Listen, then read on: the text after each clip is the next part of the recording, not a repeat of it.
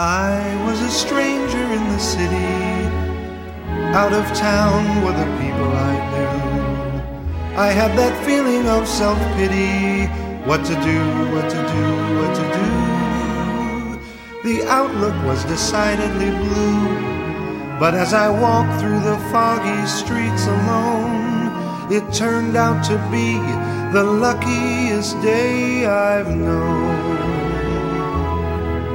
A foggy day in London town had me low and had me down. I viewed the morning with alarm. The British Museum had lost its charm. How long, wondered, could this thing last? But the age of miracles hadn't passed, for suddenly I saw you there, and through foggy London town the sun was shining everywhere.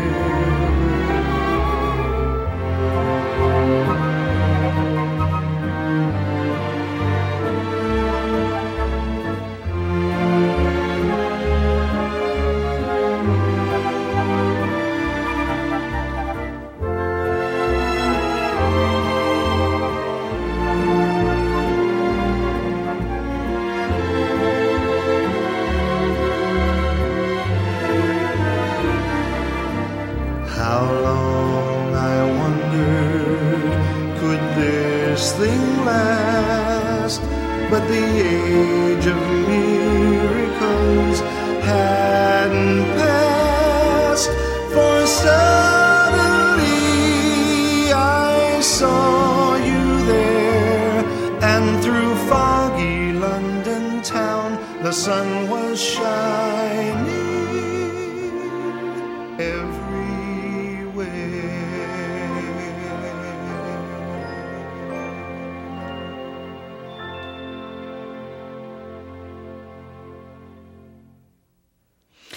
Foggy Day, la musique de Gershwin. Et la semaine dernière, je vous ai emmené à Dresde.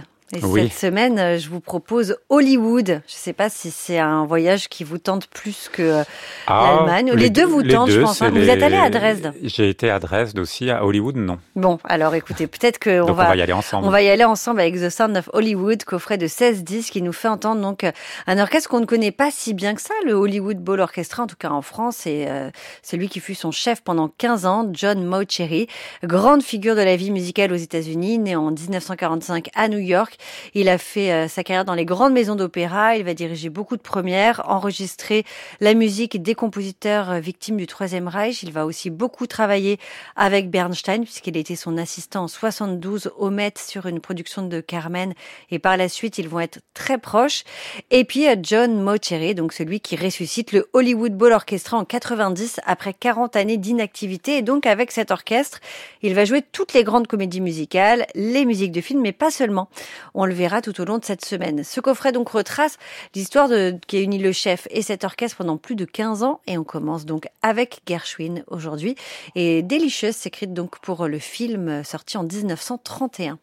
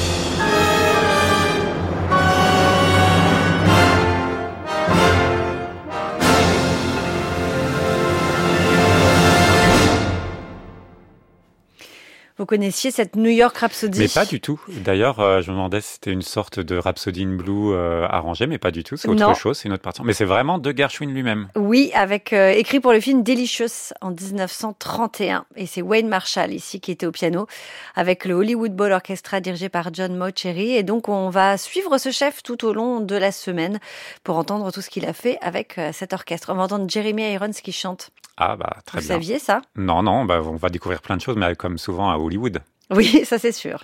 Bientôt 9h15.